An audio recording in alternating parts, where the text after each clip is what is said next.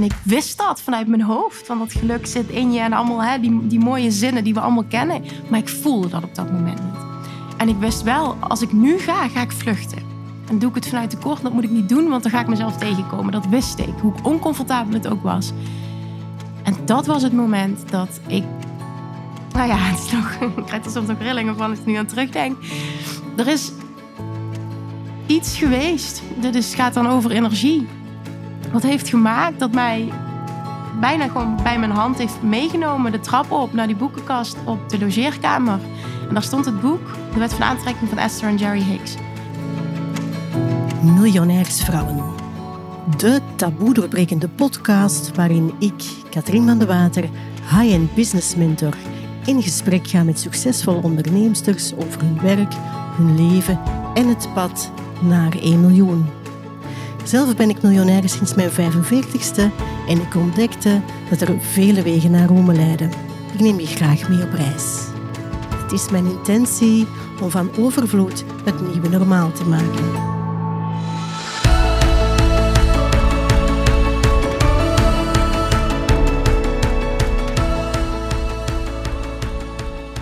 Welkom luisteraar. Ik ben vandaag te gast bij Kim Munnekom. De tweede keer. Als je de stories op, op uh, Instagram gevolgd hebt, dan weet je dat ik hier eerder was in juli. Wij hadden toen een fantastisch gesprek. Ja. Bij het buitengaan zei Kim, Katrien, dit is het mooiste gesprek wat ik ooit gehad heb. En dat vond ik ook.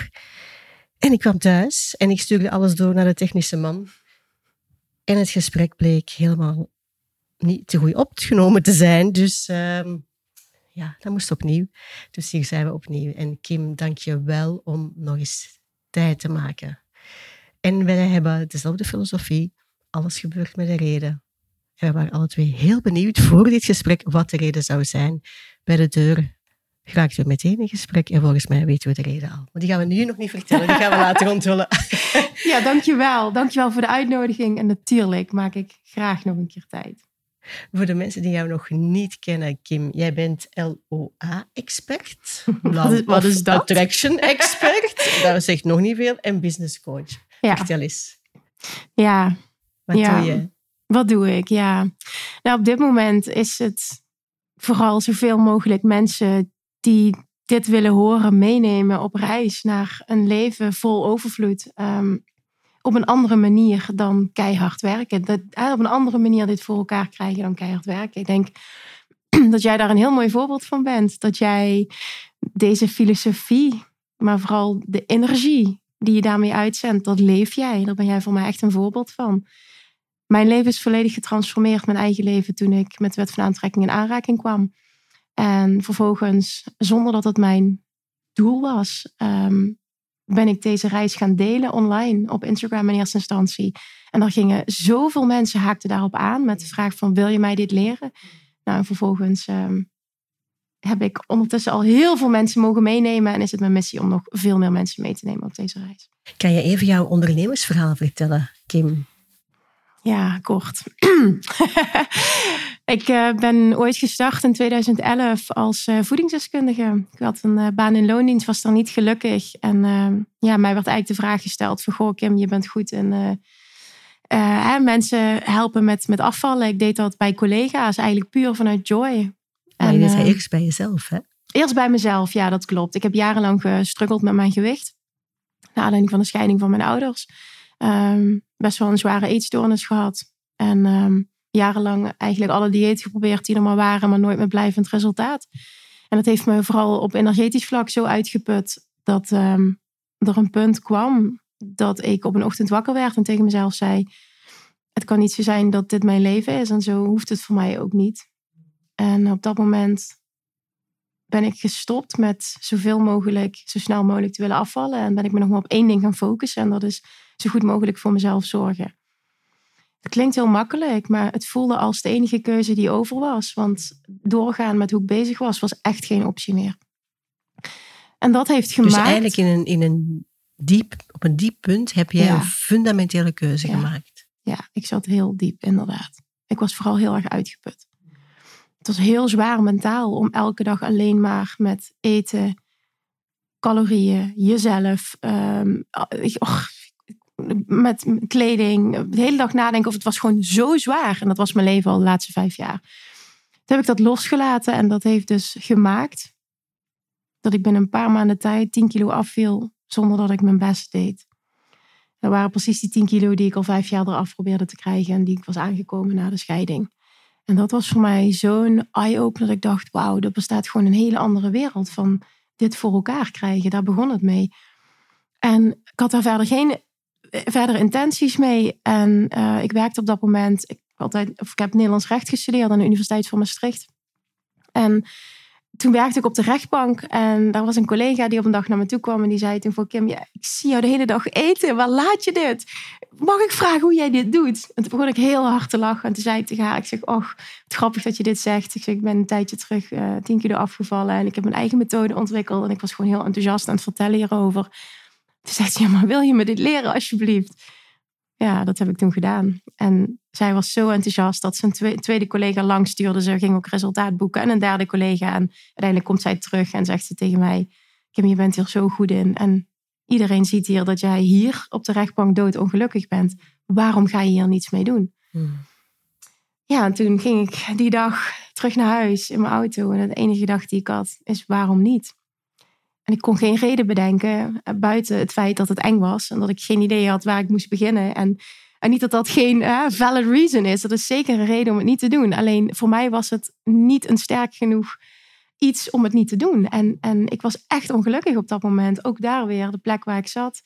Dus de pijn, de pijn was weer, groot, was weer groot, heel groot. Ja, die pijn was groter om hetzelfde te blijven dan om een verandering teweeg te brengen. En ik zag ook heel erg, dat ik dacht van ja, why not? Ik ben jong, ik heb nog geen kinderen, ik woon wel op mezelf, ik moest mijn eigen boontjes. Uh, het was 2011. Ja. Dus ja, toen begon eigenlijk ehm, een bepaalde zoektocht ook van. En het heeft niet kort of niet lang geduurd. Want uh, ik heb twee weken later. Nou, ik was weg twee weken later. Ik heb mijn baan opgezegd. Ik was veertien dagen later was ik weg. Dat weet ik nog. En dat was gewoon voor mij: oké, dit is gewoon klaar. Dit wil ik niet. Ik ga andere kant op. Ik ben toen als verkoopster bij een kledingwinkel gaan werken, bij de Veromoda. Um, en daarnaast ben ik gestart met een opleiding van één jaar tot uh, tennisleraar. Puur om een, een bepaald basisinkomen te hebben. En toen kwam er eigenlijk al vrij snel een vacature. Of ja, een vacature is niet het juiste woord. Een, een krant, stond een artikel in de krant. Met als tekst nieuw gezondheidscentrum geopend op de plek waar ik woonde. Mijn vader had dat gezien. Scheurde dat uit en die zegt: Hier, bel er eens naar. Misschien is dat wat voor jou. Heb ik gedaan. Ik mocht langskomen. De bedoeling was dat je een afgeronde opleiding had, dat je ingeschreven stond bij de beroepsvereniging. Dat was allemaal niet mijn situatie. Maar dat heb ik gewoon niet benoemd. En gewoon gefocust op wat ik dacht dat ik wel allemaal zou kunnen en hoe ik voor meerwaarde zou kunnen zijn. En ja, toen kreeg ik de kans om daar een ruimte te huren. Ik heb toen ook eigenlijk heel naïef een huurcontract van twee jaar getekend. Uh, achteraf denk ik, hoe dan? Maar goed, dat was vanuit uh, toch ergens een heel sterk knowing. Dit gaat lukken. Ja, en de rest is history. Toen heb ik zes jaar lang, um, in het begin, de eerste twee jaar waren echt opbouwen en, en was heel erg met ups en downs. Het eerste jaar had ik ook geen klanten. Toen is het vooral heel erg gebaseerd geweest op geven, geven, geven. Veel ondernemers vergeten dit vaak. Dus ik vind het belangrijk om te noemen. Fijn dat je dit ook noemt. Ja, eerste jaar twee jaar geen klanten, maar wel een praktijkhuur. Dus je had kosten. Ja, ik had kosten. Inderdaad. En jij werkte ook nog als verkoopster. Nou, op dat moment werkte ik als verkoopster en ik was de opleiding voor tennisleraar aan doen. En ik gaf op dat moment al drie uur per week les. En een half jaar later uh, werd er twintig uur. Hmm. Ja, ik, ik, dus, dus ook geleidelijk aan op Absoluut, geleidelijk aan opgebouwd. En uh, heel duidelijk, het eerste jaar had ik zo goed als geen inkomsten ook vanuit die praktijk. is echt goed om te benoemen. Ik gaf superveel gratis weg. Ik coachte heel veel gratis. Hoe, hoe doe je dat? Veel gratis weggeven? Nou, wat ik deed toen, um, is dat ik, en dan heb ik het echt over tussen de 50 en de 100 personen die, die um, aanvullende uh, praktijk hadden. Dus bijvoorbeeld een fysiotherapeut, een, um, een sportinstructeur, uh, bedrijven die met gezondheid bezig zijn, yoga-instructrices. Ik ben zelfs bij bibliotheken geweest. Ik heb allemaal aanvullende disciplines gecontacteerd. Met de vraag of ik um, um, vrijblijvend een, een, een presentatie mocht geven voor hun doelgroep. In de hoop dat ik dan dus voor, eigenlijk voor mijn ideale klant in beeld kwam eigenlijk. Dat ik, dat ik uh, opgemerkt zou worden. En niet met de intentie van er moet meteen een, ehm, een traject worden afgenomen. Maar wel, ik wilde dat iedereen mij leerde kennen. En ik hoefde daar niet direct wat voor terug. En ik geloofde daarin dat dat op een lange termijn dat het wat zou opleveren. Want ik moest op nul beginnen. Ik, ik had niemand En dat is ook mij. een belangrijke wat je nu zegt. Je wil in voor de long run. Ja, Heel veel mensen zouden zeggen, oh, twee jaar we hebben geen inkomsten, dus we stoppen maar, want dit lukt niet. Maar jij niet. Nee, want ik had een hoger doel en ik voelde ergens, dit gaat ooit lukken. En, en ik vond het ook leuk om mensen te helpen. Ik, het is oké dat ik daar niet voor betaald kreeg. Ik deed ook mee aan een, um, uh, een paar keer met een, een groupon-actie. Dat is in België ook iets wat, ja, een groupon-actie. Dus ook daar kreeg ik niets voor betaald, maar ik mocht wel mensen helpen. En zo verspreidde die olievlek zich. En steeds meer mensen wisten van mijn bestaan. Uiteindelijk uit die acties kwamen betalende klanten, want die waren zo geholpen. Die wilden een tweede traject. Of die vertelden dat aan hun moeder of vriendin of buurvrouw. En zo ging het balletje langzaam aan rollen. En dit heeft echt gemaakt dat via mond-op-mond reclame uiteindelijk na 2,5 à 3 jaar draaide ik echt een succesvolle praktijk. Toen heb ik ook mijn baan en loondienst uh, opgegeven. En vervolgens na zes jaar draaide die praktijk eigenlijk zo succesvol. Dat was too much. Ik, ik trok het eigenlijk niet meer. En ja, want jij werkte zes dagen op zeven. Ja, ik werkte... Zeven dagen op zeven. Eigenlijk zeven. Ik werkte zes dagen in de week in mijn praktijk. Van negen tot negen gemiddeld. En um, s'avonds maakte ik dan nog voedingsschema's. En op zondag deed ik de administratie. Dus eigenlijk wel de hele week. Ik had ook op dat moment zes van de zeven dagen knallende hoofdpijn. Ik had allemaal klachten. Ik kon niet meer sporten. Ik had ontsteking in mijn lichaam. En gek genoeg vond ik dat niet zo gek dat ik, dat ik. Ik wist dat het niet oké was, maar ik zag het niet als een teken dat het gewoon echt niet goed met mij ging. Mm. En ik werd zo gedreven vanuit. Dat was echt ego-driven dat iedereen door mij geholpen wilde worden. Dat ik zo'n succesvolle praktijk had. Dat alles lukte eigenlijk. Hè, tussen haakjes zeg ik nu lukte, want ik ging eraan onderdoor. Dat dat mij, door maar door te gaan, door te gaan, door te gaan. Vanuit adrenaline hield mij dat op de been. Hmm. Totdat ik het verlangen had in uh, september 2016. Toen voelde ik van, niet, ik kan dit niet meer aan. Dat heb ik eigenlijk nooit gevoeld. Maar wel, ik geloof dat er meer voor mij mogelijk is mm-hmm. dan dat ik nu bereik. En dat zat hem vooral ook aan um, het, het, in, het, in het stukje hoeveelheid mensen kunnen bereiken. Ik zat natuurlijk heel erg lokaal, terwijl er mensen uit Amsterdam gewoon naar mij afreisden om geholpen te worden. Dat was fantastisch en daar ben ik heel dankbaar voor. Maar ik voelde gewoon, dit kan ook anders, dit kan groter. Ik had een inkomensplafond waar ik maar niet boven kwam. En ik dacht ook, dit, dit moet echt anders kunnen. Ik geloof dat er meer voor me is weggelegd. En nou ja, op dat moment... Um, ging ik op vakantie twee weken. En toen kwam er een advertentie voorbij op Facebook uh, voor een uh, opleiding om je bedrijf van offline naar online, zeg maar, ja, om te gooien, om te turnen als het ware. En ik dacht van ja, volgens mij is dit het, dit moet ik doen. En daar heb ik toen ja op gezegd. Een maand later kon ik starten. Daarnaast werkte ik nog steeds zoveel uren en ik was een stagiair aan het opleiden. En dat leidde uiteindelijk in januari 2017, een paar maanden later dus, tot een burn-out. Toen hield mijn lichaam er compleet mee op. Ik kon niet meer Hmm. lopen. Ik zakte door mijn benen, ik kon niet meer lopen. Ik functioneerde totaal niet meer. Hmm. Toen ging het licht helemaal uit. Hmm. En dat zag ik niet aankomen. Blij ook dat je dit deelt. Want ik bedoel, hè, miljonairsvrouwen, mensen kijken alleen maar van, oh, nee, easy. It's not that easy. En ik ben blij dat die verhalen, de achterkant van die verhalen en de weg naar het miljonairschap, dat dat in alle facetten ook gedeeld wordt. En dat er leergeld, soms wordt er leergeld betaald. Maar je bent Ja. niet bij de pakken blijven neerzitten. Nee. Hè? nee, Want nee. Kim is Kim, dus... oh, mooi. niet lukken is geen optie. Nee, Nee, absoluut niet. Maar ik wist toen wel, het was wel echt een, ehm, een wake-up call. Een hele En het heftige moet anders, call. hè? Het moet anders. Ehm, het, nou, echt letterlijk, ja, het moet anders. Het kan niet meer. En ik denk dat ik me daar de eerste week tegen verzet heb. Toen heb ik een paar dagen rust gepakt. En de, de situatie was, mijn agenda zat zo vol. Ik kon niet ziek zijn. Want als ik mensen moest verzetten, drie weken later stond ik nog bomvol. Zo vol zat mijn agenda. Van gemiddeld 12, 14 mensen per dag. Dus het was geen optie dat ik er, dat ik er niet was. Ehm, dus het voelde ook een bepaalde druk, voelde ik van ik moet door. Na, na een paar dagen dacht ik, ja oké, weet je, ik kan wel weer, dacht ik. En toen heb ik, dat weet ik nog heel goed, de week erna, op dinsdag, had ik drie of vier eh, cliënten gepland. En ik kwam daar aan. En ik ging zitten achter mijn, mijn bureau. En ik ontving de eerste persoon. En die begon tegen me te praten. En ik weet nog dat ik alleen maar dacht: hou je mond, praat niet tegen me. Oh, ik kan dit niet aan. En toen wist ik, oh mijn god, ik kan mijn werk echt niet uitvoeren. De rest van de dag heb ik iedereen afgebeld. En toen kwam het binnen dat ik dacht, het gaat echt niet goed met me. En dat ik weer kan lopen, fysiek, dat ik weer ja, op die manier weer functioneer, mentaal. En, en ik kon gewoon geen, geen enkele prikkel hebben. Niets kon ik verdragen. En toen dacht ik, wauw, en nu? En nu? En toen? En toen belde mijn stagiaire op. Dat was mijn moeder destijds. Heel mooi hoe dat gelopen is. En zij zegt, ja, zal ik het van je overnemen? Ik zeg, durf je dat? Ja, het zal wel moeten, hè, Kimmetje? Ze noemen me altijd Kimmetje. Het zal wel moeten, hè, Kimmetje? Ik zeg, wauw. Ik vond het heel eng om daar ja op te zeggen. Want ik was bang dat ik mijn klanten kwijt zou raken. Mm. En aan de andere kant dacht ik, het voelde ook als een bevrijding. En een, het was geen andere optie. Dus wat ik toen gedaan heb, is uh, haar natuurlijk heel erg bedankt dat ze dit wilde doen. En vervolgens uh, iedereen persoonlijk, al mijn klanten persoonlijk, een berichtje gestuurd. En de situatie transparant uitgelegd. En ook gezegd van als je wil stoppen of je geld terug wil, dan snap ik dat volledig en dat mag. Maar uh, dit is het alternatief. Um, weet dat je in hele goede handen bent. Misschien wil je het een keer proberen en vervolgens kijken wat je ermee wil. En toen weet ik, het ging echt over honderden mensen. Dat er één persoon is geweest die negatief is geweest en de rest niet. En dat was zo bijzonder. En bijna in één klap, ik heb nog een paar cliënten gehouden toen zelf, die wat minder frequent kwamen, was ik vrij. En was mijn leven compleet anders. In een periode van, ik denk een maand. Bizar. En toen was er ruimte voor iets nieuws. En dat was ook heel eng, want dat kende ik niet.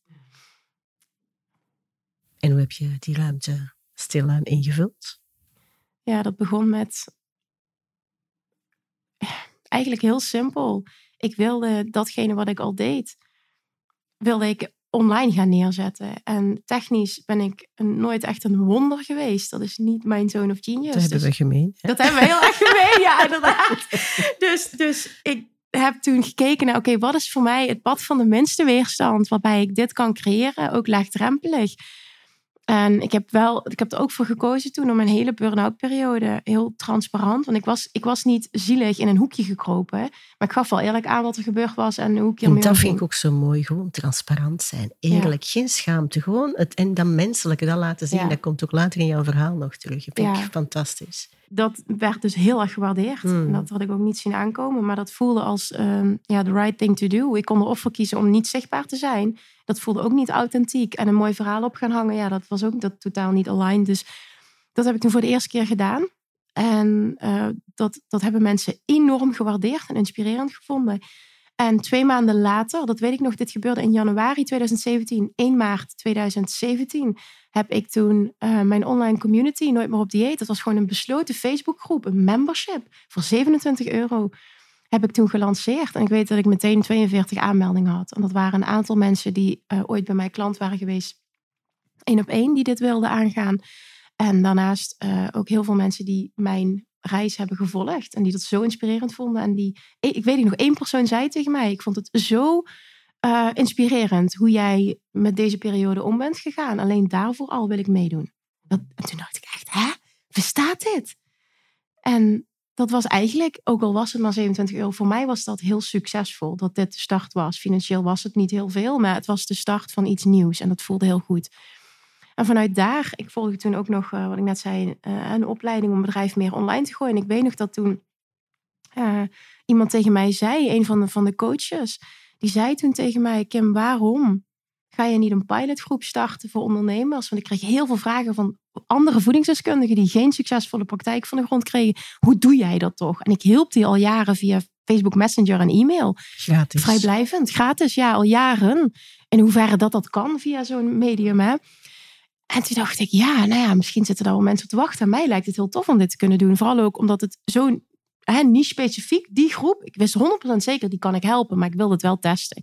Dus ik heb toen een uh, pilotgroep van 497 euro. Dat weet ik nog, een half jaar traject. Kregen ze zes live dagen op locatie volledig verzorgd. Ze kregen één op één coaching. Dus het was een mega no-brainer. Klinkt really high-end. Ja, het was gewoon echt een mega... Maar ja, ik wilde gewoon super. dit doen om te testen. Tuurlijk. Kan ik dit? Maar dit is ook mooi. Ik bedoel, hoe dat je start. Hè? Hoe, ja. hoe, hoe dat je hoe dat opportuniteit op je pad kwam. Want dat was niet jouw plan toen je afstudeerde. Nee, absoluut bedoel, niet. Dit is gegroeid absoluut. en jij hebt gevoeld en gekeken. En bij jezelf, wat er in de markt bewoog, waar het er vraag naar was. En zo ben jij iets gaan creëren. Exact, ja. Ja, precies. Nou ja, dat was het op basis van vraag eigenlijk. En ehm, dat was ook een stukje. Ik ben op dat moment in aanraking gekomen met video's maken. Dat is een heel groot strugglepunt voor mij geweest in het begin. Ik kom uit Limburg en daar, vind ik wat, daar vond ik wat van. Dat is, moet ik niet zeggen, daar vond ik wat van. Daar vond ik heel sterk wat van. En ik was behoorlijk kritisch over mijn uiterlijk. Dus ik maakte video's, maar ik had echt de overtuiging: wie gaat er ooit naar mij luisteren? Überhaupt, ik kom uit, wie gaat er naar mij luisteren? Ik kom uit Limburg. Mensen willen niet eens horen. Alleen als ze me horen spreken, vinden ze wel niks. Dat was zo mijn overtuiging. Nou, uiteindelijk daardoorheen gebroken, omdat mijn verlangen toch sterker was dan die angst. En toen kwam ik terug op vrijdagavond van de tennistraining. Het was negen uur s avonds en ik had dat idee van het lanceren van die pilotgroep al lang. En ik dacht, ik zat in die auto en ik dacht, Kim, je gaat het nu doen. Dus ik kwam helemaal bezweet in mijn sportkleding, stond ik in mijn woonkamer. Ik had zo'n klein statiefje, daar had ik mijn telefoon in gezet. Ik dacht, ik ga nu een video opnemen. Dus ik heb specifiek voor voedingsdeskundigen een video opgenomen van een paar minuutjes waarin ik dit pitchte van ja, wie, wie lijkt het je tof, dan, dan laat me dit weten. En wat er toen gebeurde, dat is iets waarvan ik dacht, oh my god. Letterlijk binnen vijf minuten, het was negen uur s avonds hè, binnen vijf minuten had ik tien aanmeldingen. Ik wilde er tien hebben. Vijf mensen die, tien mensen die meteen zeiden, wat een no-brainer. Oh man, daar zit ik al heel lang op te wachten dat jij zoiets gaat doen. Amen. Binnen vijf minuten. Nou, toen dacht ik echt, oh my god. Zit echt mensen op me te wachten. Ja. Mm. Is de beginning inderdaad. En, en dat ging wel niet om het geld, maar puur om dat er zitten mensen op mij te wachten. En die bevestiging was zo fijn. Naar aanleiding natuurlijk van dat ik al heel veel had gegeven. Hè? Dus het kwam niet uit de lucht vallen. Maar toch is dat heel fijn dat mensen zeggen daadwerkelijk, ik ben ook bereid om die investering te doen. Ik wil dit van jou leren vanuit heel Nederland kwamen ze naar Limburg toe voor die live dagen. Nou, dat was een other breakthrough die ik had van holy shit, bestaat dit? Komen mensen voor mij? Dat was fantastisch. En dat hebben we toen gedaan. En het resultaat was, er waren tien mensen, dat uh, acht van de tien na drie, vier maanden hun baan opzeiden, omdat hun praktijk zo goed liep. En toen kreeg ik terug, ja Kim, stop hier alsjeblieft niet mee, want je doet het fantastisch en volgens mij vind je het superleuk. En ik dacht alleen maar, ik vind het echt superleuk. Laten we er hier meer van gaan doen. Ik, heb, ik zag laatst nog een oude video van me voorbij komen toen ik dus in die ruimte zat te teachen. Gewoon, het was in 2017, dus dan heb je het toch over. Hè? Het was allemaal anders, maar het was er wel. En ja, dat was de, de beginning of, of, of something new naast hetgene wat ik altijd al had gedaan. En dat pad vond ik zo ontzettend leuk, dat wilde ik verder gaan ontdekken. En dat, ja, en hoe is dat pad dan verder gelopen? Ja, nou ja, in, de basis, want het is een lang verhaal. Dus ik weet niet of je het allemaal wil horen in detail. Want ik weet niet of alles interessant is namelijk. Maar... Ik vind het nog zo, denk ik, daar zitten zoveel lessen in. Ja. Dus ik denk dat het wel fijn is om het gewoon even verder af te maken. Want uh, ik ben geboeid en ik, ik, ken het verhaal en zelfs ik ben nog steeds heel geboeid. Oké, dan ga ik door en dan zal ik de belangrijkste dingen eruit pakken. Uh, dat jaar uh, was 2017, was dus echt een groot transformerend jaar. Het begon met een burn-out. Vervolgens leidde het me naar een ander pad. Wat heel succesvol is. Mensen waren laaiend enthousiast. Na die, na die pilotgroep van 500 euro startte ik een nieuw traject waar ik 2000 euro voor vroeg. Dat vertrouwen had ik. En ik gaf mijn huidige groep, als ze verder wilden, 25% korting. Nou, een groot aantal van die eerste groep wilde ook door. Dat is natuurlijk ook een fantastische bevestiging die je kunt krijgen. tweede groep voor die 2000 euro zat ook vol. En dat jaar, en toen dacht ik wel, ik ga het nu wel anders doen. Ik ga het online doen. Mijn, ik had een heel groot verlangen en dat was alleen op reis. En dat had ik al jaren. Maar ik had die fysieke praktijk. En ik had de overtuiging, als ik nu ga, ben ik mijn klanten kwijt, moet ik opnieuw beginnen. En dat wilde ik niet. Maar toen had ik geen reden meer om het niet te doen. Behalve dat ik heel bang was. heel erg bang was om alleen op reis te gaan. Maar ja, het was toch ook al heel lang een heel groot verlangen. Ik heb vliegtickets geboekt naar Bali toen. En ontzettend veel gehuild. Op afscheid, in het vliegtuig. De eerste drie dagen dat ik daar aankwam. Ik dacht echt, wat heb ik gedaan? Misschien even voor de luisteraar. Je had net jouw man leren kennen, hè? Dat is ook waar. Ja, ik had, dus je had het plan en ineens kom ja, je... Ja, klopt. Ik had inderdaad, dat is een heel belangrijk detail dat ik uh, nu weg heb gelaten, inderdaad. Maar um, dat jaar in april 2017, totaal ongepland, kwam ik uh, mijn huidige partner tegen. Uh, ik had helemaal niet de intentie om dit ehm, uiteindelijk te laten leiden tot een relatie. Is wel gebeurd. En dat is als je het loslaat, dan gebeuren dingen ineens, hè? Love attraction. En dat was super fijn. En ik weet nog, toen wij onze eerste date afsloten, dat ik zei: uh, ik ga toch, mijn eerste doel was een half jaar naar Australië. Ik ga toch, dat zullen we nog wel eens zien, zei hij, heel zelfverzekerd. Australië en niet Bali? Ja, dat was, en afhankelijk zou ik naar Australië gaan. En niet omdat dat nou per se mijn eerste verlangen was. Maar ik was zo bang om alleen dit aan te gaan, dat ik uh, had gekozen voor uh, au pair zijn een half jaar. Omdat ik het, het voor mij veiliger voelde, omdat ik werd opgevangen bij een gezin. Dus het was eigenlijk, als ik heel eerlijk was, een keuze vanuit tekort. Mm -hmm. Vervolgens maakte hij de keuze om wat korter te gaan dan een half jaar. En toen dacht ik, ja, maar ja, nu ga ik ook gewoon naar Bali, want daar wil ik eigenlijk naartoe. Oké. Toen ben ik naar Bali gegaan. Ik had dus inderdaad net die relatie. Uh, ik stond er wel heel open in. Ik ga dit sowieso doen. Of die relatie nu wel of niet stand gaat houden. Ik ga dit doen, want ik ga er voor eeuwig spijt van krijgen als ik het niet doe. Ik ben ook heel blij dat ik het gedaan heb. En die reis vervolgens, die is zo goed voor mij geweest. En ik heb me daar zo fijn gevoeld. Het is als ik heel eerlijk ben, tot op de dag van vandaag voelt het voor mij ehm, meer als thuis dan hier in Nederland. En dat is soms best wel ingewikkeld. Wat ik daar ook vooral heb mogen ervaren is de start die ik had gemaakt naar onvoorwaardelijke zelfliefde. Ik had ehm, onder andere dat hele camera gedoe, maar ik had behoorlijk wat, ehm, ja, hoe zal ik het noemen? ik kende überhaupt onvoorwaardelijke zelfliefde. Dat kwam niet voor in mijn vocabulaire. Dus ik wist niet wat het was. Ik wist niet hoe het voelde. En het zat me heel erg in de weg. Op meerdere vlakken. Goh, als ik jouw verhaal hoor, Kim. Heel dat proces met dat gewicht verliezen. Ja. Had je toch ook al heel wat stappen gezet? Hè? Klopt, ik had stappen gezet. Maar um, weet je, uiteindelijk heb ik die stappen gezet. Ik heb losgelaten. Uh, het, het, natuurlijk, was een deel was zelfliefde. Maar het was heel veel zelfhaat diepe, diepe zelfhaat was dat. En er mocht nog veel meer gebeuren. Ik saboteerde ook van tevoren al mijn relaties. Hmm. Alles moest moeilijk gaan. Daar haalde ik voldoening uit. Als het maar zwaar was en als het maar dramatisch was.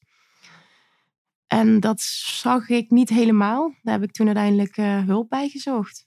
Met dat ik echt vastliep in mijn leven. En die coach die zei toen tegen mij, was een Amsterdamse dame. Heel direct. En dat is precies wat ik nodig had.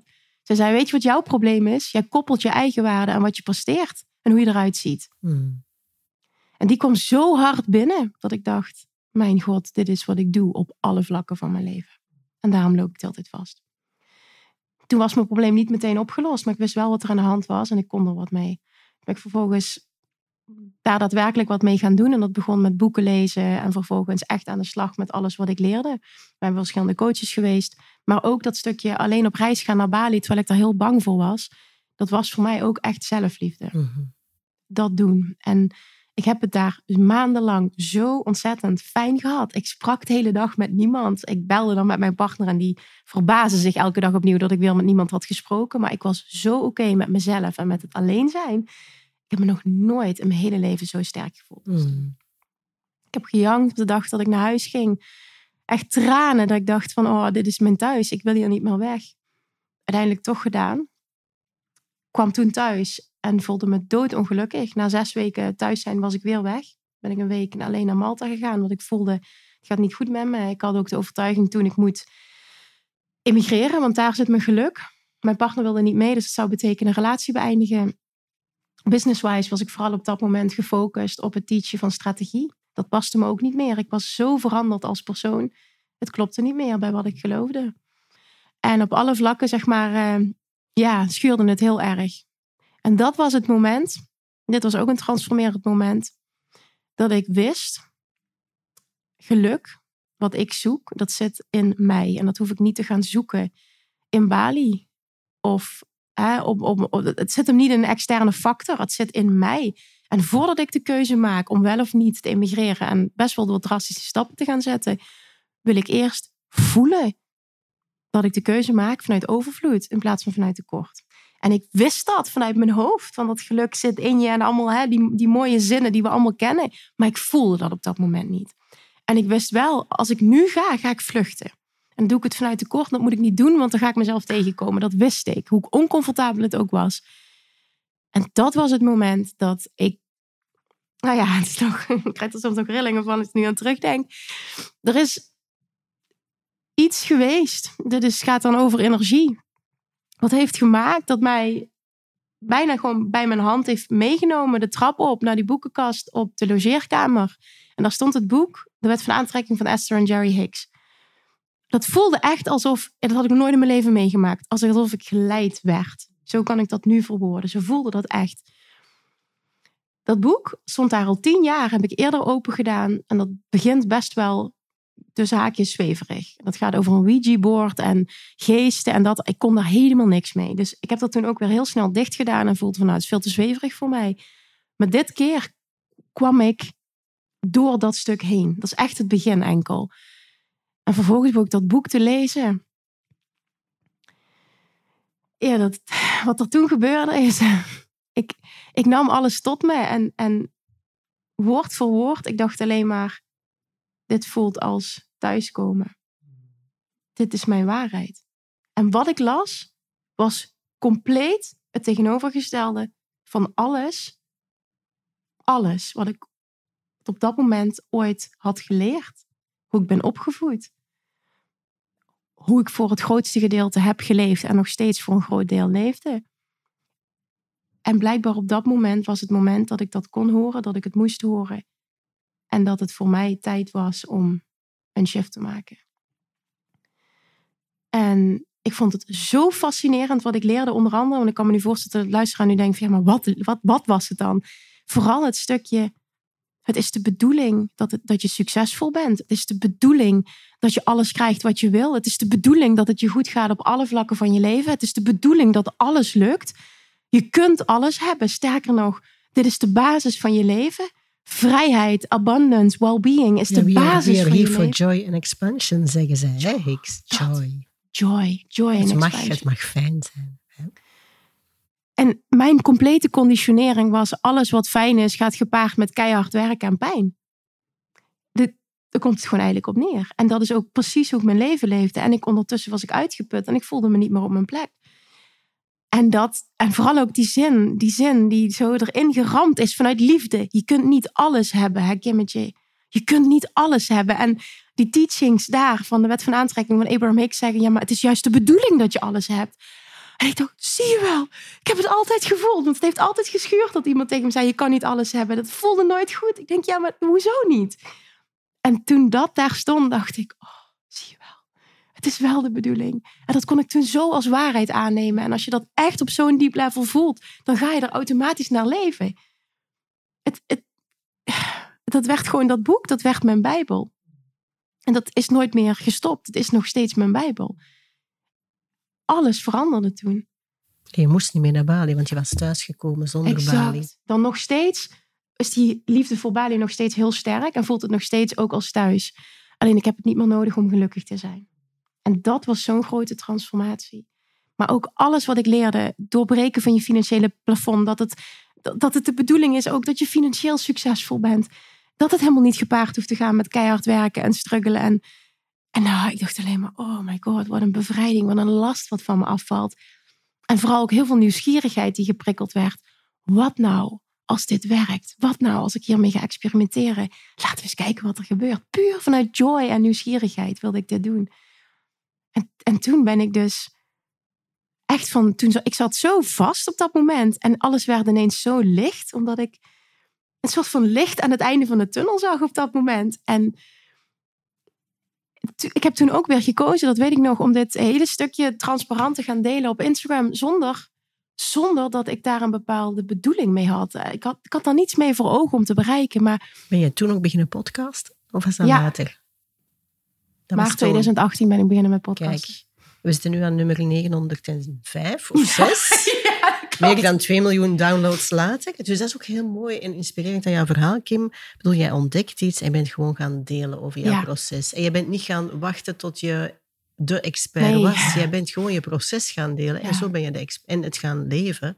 En zo ben je de expert geworden. Exact, ja.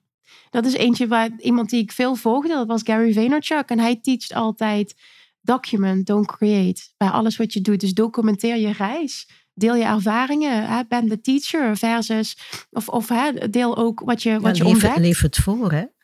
Leef het voor. In plaats van dat je bezig bent met... Oké, ik moet iets bedenken wat waardevol is voor mijn publiek. Wat kan ik nu weer delen? Dan maak je het heel moeilijk voor jezelf. En onder andere inderdaad dat podcasten, dat is voor mij heel moeiteloos. En dat kan ik heel veel doen omdat het puur gebaseerd is op het documenteren van mijn reis. Als je start bij die eerste podcast, dan hoor je letterlijk mijn hele reis van dat startpunt tot waar ik nu sta.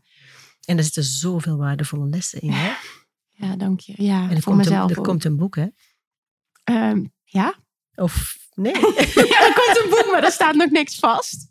Er komt een boek, maar er staat nog niks ik ken, vast. Ik, heb exact hetzelfde. Er komt ook een boek, maar ik schrijf het altijd maar uit. En er zal er ooit wel een komen. Um, ik heb het laatst het verlangen uitgezonden.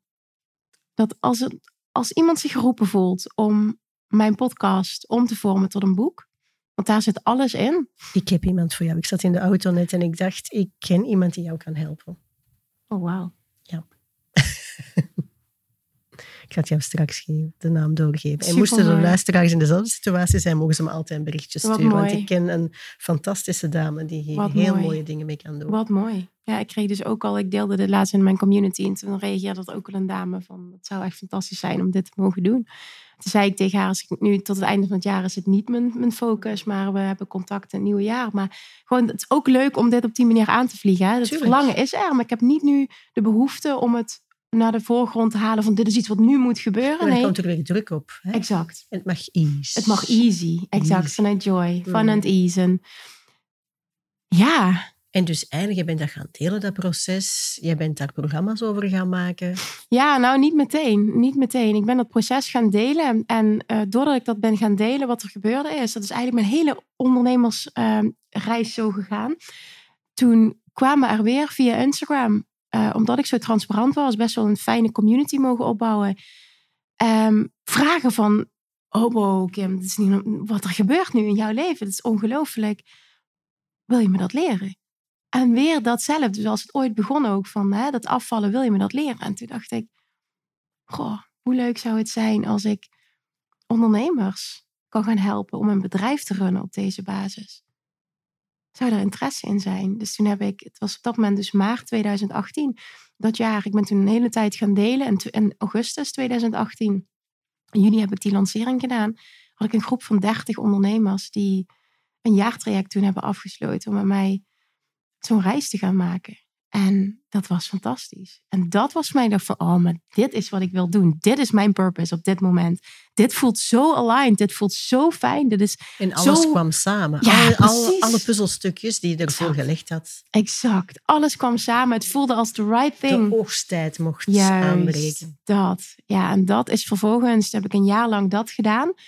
En na dat jaar ook zoveel geleerd dat ik toen ehm, in oktober 2019, dat wilde ik al langer, maar ook door belemmerende overtuiging dat vooruitgeschoven, mijn eerste online eh, traject heb gelanceerd. Online training was eerst Weight Loss Mastery. Op basis van al die jaren mensen hebben geholpen met afvallen, heb ik dat in een traject gegoten. En vervolgens twee maanden later heb ik Love Attraction Mastery gelanceerd. En dat was zo'n succes. Bizar. Was echt zo'n succes. Bizar. Ja, als we nu een paar jaar verder zijn, het is alleen maar gegroeid. Ja, want jij zit op een omzet van Ja, meer dan een miljoen. met een hele hoge winstmarge. Ja, met een hele hoge winstmarge. Ja, Ik heb dat vorige keer ook gezegd. Hè? ja, ja klopt. Dus jouw winstmarge is meer dan 50 procent. Hè? Ja, die zit tussen de 50 en de 70 En dit is toch wel... wil- Ik loop al even rond in eh ondernemersland. Ik ben 17 jaar ondernemer. Ik spreek veel ondernemers. Ik heb dit in coachingsland nog nooit gehoord. In coachingsland heb je het zelfs nog nooit Nee. gehoord. Oh, wauw. Nee, waarom niet? Ehm, omdat de mensen die die omzetten maken die jij maakt, Ja, eh, met online programma's voornamelijk, hè, ehm, en je geeft ook retreats, ja. Hè? eh, die hebben zeer veel kosten. Die hebben zeer veel kosten van die dure retreats, die locaties, die, Mm. ik bedoel, er zijn, zijn veel kosten aan Klopt, verbonden. er zijn veel kosten. Ja, dat zijn... Enerzijds, anderzijds, die online programma's die moeten verkocht worden. Ja. Die programma's maken is niet het moeilijkste. Die programma's verkopen is het moeilijkste. De meeste mensen onderschatten dat en ja, kunnen dat ook niet zelf, want dat is een vak apart. En voor de meesten, en jij doet dat wel eh, jezelf, maar de meesten, hebben daar, de meesten hebben daar een heel team rond Ja. zitten.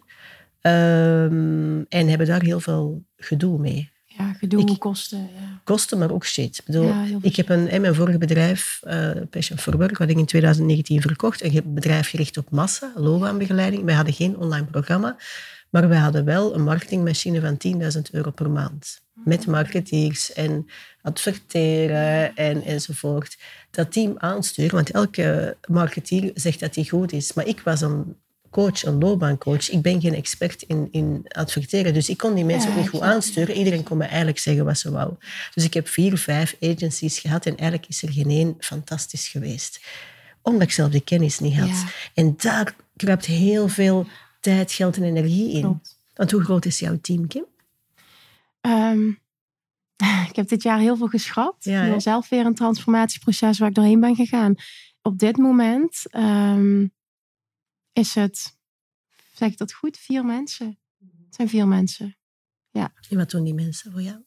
Eén ehm, persoon, mijn moeder, is nog steeds bij mij. Zij is uh, nu al een aantal jaar geleden transformatie gemaakt tot het, voor het hele financiële stuk. Zij regelt alles met betrekking tot administratie en uh, financiën. Um, daarnaast Dianne, en zij is mijn technisch VA. Super fijn, want ja, zij doet alles met betrekking tot de techniek, want dat is iets waar ik me niet zo mee bezig wil houden. En daarnaast heb ik Janine en Isa, die wonen allebei op Bali. En zij uh, onder andere aangenomen voor content, uh, mij te helpen in content, maar het is vooral ook, Janine organiseert bijvoorbeeld het hele Bali-retreat. is daar voor de mensen, weet alles. Um, ja, dat. Nu bijvoorbeeld in de lancering heb ik bepaalde ideeën en vraag ik aan hen van, zouden jullie dit, zouden jullie zoiets willen creëren? Dat zijn de dingen waar ik me dan niet mee bezig wil oh, Heerlijk. Ja. ja. En hoe zie je het verder? Jij bent 37. Ja. Je hebt een miljoenen business neergezet. Ja. Waar mag het pad naartoe leiden? Ja, dat is een mooie vraag. Het is een mooie vraag. Op dit moment, ik heb altijd ik ben nooit echt um, ja, geldgedreven geweest, hè, omzetgedreven. Dat, het, het is zo gelopen. Mm. En ik vond het wel ook een toffe uitdaging hè, om, om het te laten groeien. En vooral vanuit what else is possible. Want voor mij is het ook zo, dat miljoen, dat staat, dat staat tegenover dat ik dus zo ontzettend veel mensen heb mogen helpen. Mm. En dat is de grootste drive, het maken van impact. Dat is nog steeds de grootste drive. Heel veel anderen hebben mij deze vraag gesteld vanuit een hele ander perspectief, energie waarschijnlijk ook. Maar meer dat ze een antwoord van, ik vul dit in, maar dat voelde ik, een bepaald antwoord van mij wilde hebben van ja, en what's next? 10 miljoen, 5 miljoen? En die voel ik dus op dit moment totaal niet. Ik ben zo content met hoe het gaat. En ik draai eigenlijk een heel succesvol bedrijf op zo'n simpele manier. Wat heel erg voelt vanuit fun and ease. En het afgelopen half jaar was er, heb ik geëxperimenteerd met heel veel meer pushpas. Ik heb ook ja, drie mensen uit het team laten gaan. En heel veel met heel veel dingen gestopt. En dat was gewoon weer een wijze les voor mij. Dit is niet voor mij, dit past niet bij mij. En ik ben wel teruggekomen tot die kern. En als dit mogelijk is, ja, dan ben ik op dit moment heel happy. En dan zal ik nog steeds, het, het, heb ik nog steeds het verlangen. Ik heb al jaren wel ook het verlangen om iets te testen, met experimenteren, met internationaal doen. Ik wil heel graag ook een, en dan moet ik het gewoon doen. Hè? Dus ik spreek dit uit en ik, ik weet het is gewoon een kwestie van doen. Wat heeft met prioriteiten te maken een uh, podcast in het Engels te starten. Dat verlangen heb ik nog heel erg. En mijn verlangen ligt ook heel erg uh, op dit moment en focus op uh, privé een stuk.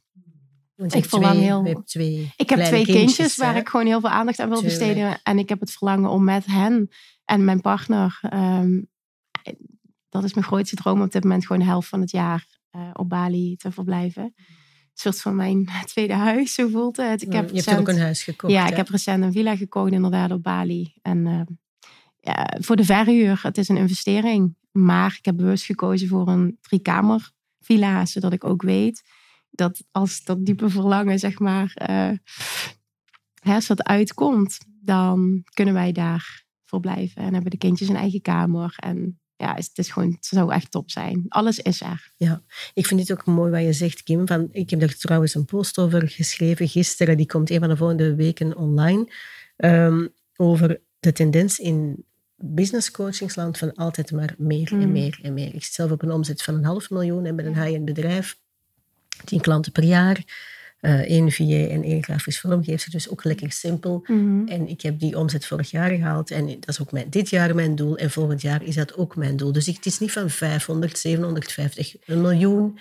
I've been there. Als het zo loopt, dan loopt het zo. Maar het is niet meer van, oh, het moet automatisch en altijd meer in groei. En dan denk ik, ja, why? Dat. Soms is genoeg genoeg. Ja. En ik heb die ambitie ooit gehad. Hè, met mijn Ja. vorige bedrijf veel uitgeleerd. En soms, ik bedoel, ik, ik ervaar zo... Ik ben nu 48, hè. eh, dan denk ik, ja, soms is genoeg ook genoeg. Ja, en, en, het, En, en wat jij ook zegt van tijd met je kinderen. Ik bedoel, ik heb zelf Ja. een zoontje van vier. Ik ben hè, single mom. Ja, drieënhalf maand schoolvakantie met hem kunnen reizen. Dan denk ik, dit is voor mij zoveel Ja. meer waardevol dan van 500 naar 750. die tijd krijg je nooit terug. die tijd komt En die niet terug. 250.000 euro bedoel- zijn niets in vergelijking tot Ja, dat. en natuurlijk heb je ook zoiets van, ja, wat, wat, wat, wat moet je ermee? Ik bedoel, Ja. fijn, hè? Bedoel, Ja. eh, en ik geef ge- veel aan goede doelen, maar geld als streefdoel... Ik ben het met je eens. En daar vind ik dat heel vaak eh, niet genoeg bij stilgestaan wordt. Mm. En dat is een hele belangrijke, ook een mooie, die ik mezelf dit jaar ging afvragen. Want ik merkte dat ik, eh, ook als ik bepaalde interviews had en gesprekken had, dat ik de druk voelde om alweer te verdubbelen. En mensen tegen me oh, en what's next? En, en hoe ga je ervoor? En dat ik me soort van, en toen kwam ik tot de conclusie, zeg maar, als, ik merkte dat het schuurde. Ik ging daar niet van aan. En toen dacht ik, voor wie zou ik dit doen? Ik zou dit doen voor anderen en om mezelf te bewijzen naar anderen toe. Waar gaat dit over? Dat is Ah, ego, ego-driven. hè? Dat, en dat, dus, zo wil ik niet meer zijn. En dan krijg je En- een heel andere energie in je bedrijf. Hè? In plaats van joy Ja, en exact. ease en abundance en love. Exact. Allemaal mooi. Laten we dit, eh, ik, ik heb zoiets van, ja, dit wordt zoveel te weinig. Ja. En het is heel makkelijk. Mensen horen dit misschien en die denken dan wellicht van... Goh, ja, ja, als ik op, op vijf ton zit of als ik op een miljoen zit... dan is het voor mij ook makkelijk om dat te zeggen. En dat begrijp ik. En ik geloof erin dat wij altijd... Expansion is inevitable. Dus we zullen altijd groeien. We zullen altijd nieuwe verlangens Maar je kan lanceren. toch expansion doen op andere terreinen. Exact. het hoeft niet enkel op geld te Daarom, zijn. ik dat ben nu het. relatiestuk aan het exploreren. En, en met mijn kind van alles aan het leren. Ik bedoel, ook het beheer van mijn vermogen ben ik Ja. aan het doen. Ik ben al mijn vastgoed aan het verkopen. Hè. Dus een tegenovergestelde beweging. Ik vlieg volgende week naar Ibiza om een appartement eh, Te verkopen, Het is ja. verkocht, dus ik ga even nog alles regelen. Dus ik ben ook daar weer less is more en ease aan, het, eh, aan het doen. Dus er zijn zoveel manieren om aan expansie te doen. Oh. En dat is, zit hem niet in het omzetcijfer. Oh, hè. dat is mooi dat je, dit zo, dat je het zo verwoordt. Dat is het echt. Het zit hem niet enkel in. het- Kijk, en mensen die financieel struggelen, daarmee snap ik, je hebt heel sterk een verlangen op dat stuk om dat stabiel te krijgen. Of wat voor Tuurlijk. jou vervullend voelt. En doe dat ook vooral.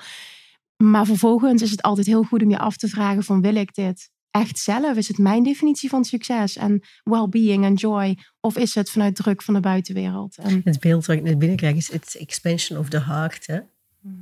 En niet van de nullen. exact. ja. En het kan ook samen gaan. hè? Tuurlijk, absoluut. Want bij mij is het Ja. al die jaren ging het samen. Totdat er nu een punt is gekomen dat ik het afgelopen jaar dus heb ervaren van... Oké, we, eh, ik, ik had ergens een streven vanuit, vanuit willen bewijzen naar... Oké, laten we 3 miljoen doen. Ehm, een groter team ingeschakeld, van alles. En het was zo niet aligned. Ik werd er zo niet gelukkig van. Ik voelde weer druk en stress. Dat ik dacht, oh, maar zo gaan we...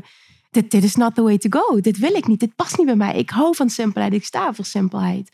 En dat loslaten is gewoon een enorme bevrijding geweest het afgelopen jaar. En ik zal ook nooit zeggen voor mezelf. Volgend jaar is dat verlangen dan misschien, maar komt het vanuit een hele andere plek? Ja, dat durf ik niet te zeggen. Maar voor nu is het heel fijn om oké te zijn met waar je bent. En inderdaad, expansion wel te zoeken, maar dan op een ander vlak. Ja. Vind jij dit spannend om in de podcast Miljonairsvrouwen te komen?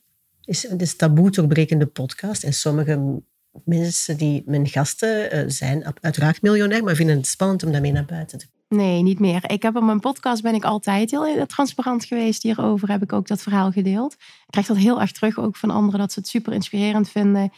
Ehm, we hebben ook toen de situatie van dit huis, wat wij toen ehm, hebben gekocht. Ik heb gewoon heel trans. Ik heb alles gedeeld, inclusief financiële situatie, alles. Mensen zeiden: Wauw, dit doet bijna niemand. Ik waardeer het zo, want het geeft mij inzicht in: oké, wat er nodig is als ik dit ook wil. In plaats van dat het heel vaag blijft. En ik waardeer dit ook als anderen dat doen. Ik vind het zelfs inspirerend. Dus op mijn podcast heb ik het altijd gedaan. Op Instagram ehm, veel minder. En dat heeft te maken met dat daar vrienden en familie mij ook volgt. En dat vind ik lastiger. Podcast weet ik niet, maar heb ik de overtuiging dat ze dat niet luisteren. En misschien is het wel zo, maar dan voel ik dat niet. Ehm, alleen ook recent is daar wel een shift in gekomen dat ik toch echt zoiets heb van ja, weet je, I'm doing this for me. En om mensen te helpen. En als mensen daardoor worden afgestoten of daar iets van vinden, dan, dan is dat niet voor hen. En dan verwijderen ze zich en dat is oké. Hmm. Dus ja, ik ben het steeds meer los aan het laten. Ehm kom er wel vandaan. Hoe ga je om met kritiek? Ik hoorde gisteren dat mijn styliste op bezoek en zij is Nederlands. En ik zei dus dat ik uh, vandaag naar jou kom, want het is natuurlijk een kleine wereld. En zij zei, ah, maar Kim is over later, is over laatst iets op tv geweest, hè, over de, lauwe, de, de wet van aantrekking. En, en daar kwam ja, kritiek op. Heel veel, ja. Um, hoe ga je daarmee om?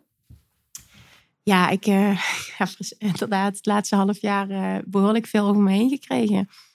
Um, heel goed eigenlijk. Ik ben op een punt nu al een hele tijd dat ik echt kan zien dat het van een ander is. En wat ik vooral ook zie, wat er wordt gezegd, het is zo vanuit pijn van die persoon. Ik geloof er echt in dat iemand, iemand die zelf succesvol is en happy en lekker in zijn vel zit, die heeft niet de behoefte om een ander omlaag te halen. Dus het zegt zoveel over die ander en niet zo over mij. En eigenlijk is het bijna noodzakelijk om zo'n persoon liefde te sturen, want dat is wat er nodig is op dat moment. En zo reageer ik dus ook altijd. En dat, dat, dat pisses them off even more. Want dat willen ze niet. Ze willen dat ik geraakt word. Maar ik ben echt op een punt dat dat niet meer gebeurt. En ook dat was in het begin niet zo. De eerste paar keren lag ik echt huilend in mijn bed. Ik dacht van ik stop ermee. Hoe kun je zo gemeen tegen me zijn? Maar it's, it's, it's part of uh, ja, het zichtbaar zijn. Um, het is oké. Ik heb een groot doel. En het is niet voor iedereen. En het is oké. Ja is de only way om ermee om te gaan. Anders ga je jezelf klein maken. Absoluut. Ja, en ik zal, dat is het. Hè. Dan, dat, dat, je gaat toch niet je lichtje dimmen omdat sommigen het niet kunnen handelen en je omlaag willen halen. Waar zijn we dan mee bezig? Die wereld heeft meer lichtjes nodig. Hmm. Het geldt voor jou ook, hè? Jij dimt ook je lichtje niet. En terecht, nee. Nee, gaan we niet doen, hè? Nee. We're on a mission, hè? Yes, ja. ja. Misschien uh, nog één uh, tip van jou. Ik krijg heel veel berichten van luisteraars die zeggen, oh, ik ben nog geen miljonair, ik ben onderweg, maar ik sta, ik sta er nog heel veel vanaf. Maar uh, heb jij een boekentip? Hmm. Ja, ik heb wel een boekentip, ja. Eentje die mij heel erg geholpen heeft op het gebied van money mindset is The Secrets of the Millionaire Mind van T. Harv Eker. Hmm. Die heeft mij heel erg geholpen. Dus misschien geldt dat voor een ander ook. Die kan ik echt aanraden. Die ga ik volgende week ophalen op Ibiza. Die ligt nog op mijn appartement. Die heb jij ook? Ja, ja, uiteraard. uiteraard. Ja, dat vind ik echt een extreem goed boek. Absoluut. Ja. Dus uh, ik, ik uh, ga hem ophalen, maar die wil ik niet achterlaten, net omdat het zo'n mooi boek ja. is. Dus uh, ja. dankjewel Kim voor dit geweldige gesprek. Ik denk dat we nog uren kunnen doorgaan, ja. maar uh, dat zal voor een volgende keer zijn. Dankjewel, Katrin, voor het me laten delen van mijn verhaal. Hopelijk helpt het anderen. Dankjewel voor een lichtje zijn. Jouw energie is ja, niet te beschrijven en ook niet te vergelijken met een interview of een persoon die ik ooit heb ontmoet. Dankjewel. Dankjewel, Kim. Laat dit verhaal een inspiratie zijn voor jou om na te denken over hoe jij wil werken en leven. Mogelijk herken je jezelf voor een deel in dit verhaal. Alles begint met een verlangen en het zetten van een concrete stap. Er is zoveel mogelijk. Ook voor jou. Vond je dit gesprek interessant? Scroll dan helemaal naar beneden in de lijst op de podcastpagina en schrijf daar je review. Zo help je me om meer mensen te bereiken. Dank je wel alvast. Heb je graag dat ik met je meedenk op je pad om ook miljonairsvrouw te worden, zodat jij dagelijks joy, ease en abundance ervaart? Vraag dan een gratis strategie-sessie met me aan via de link in de show notes.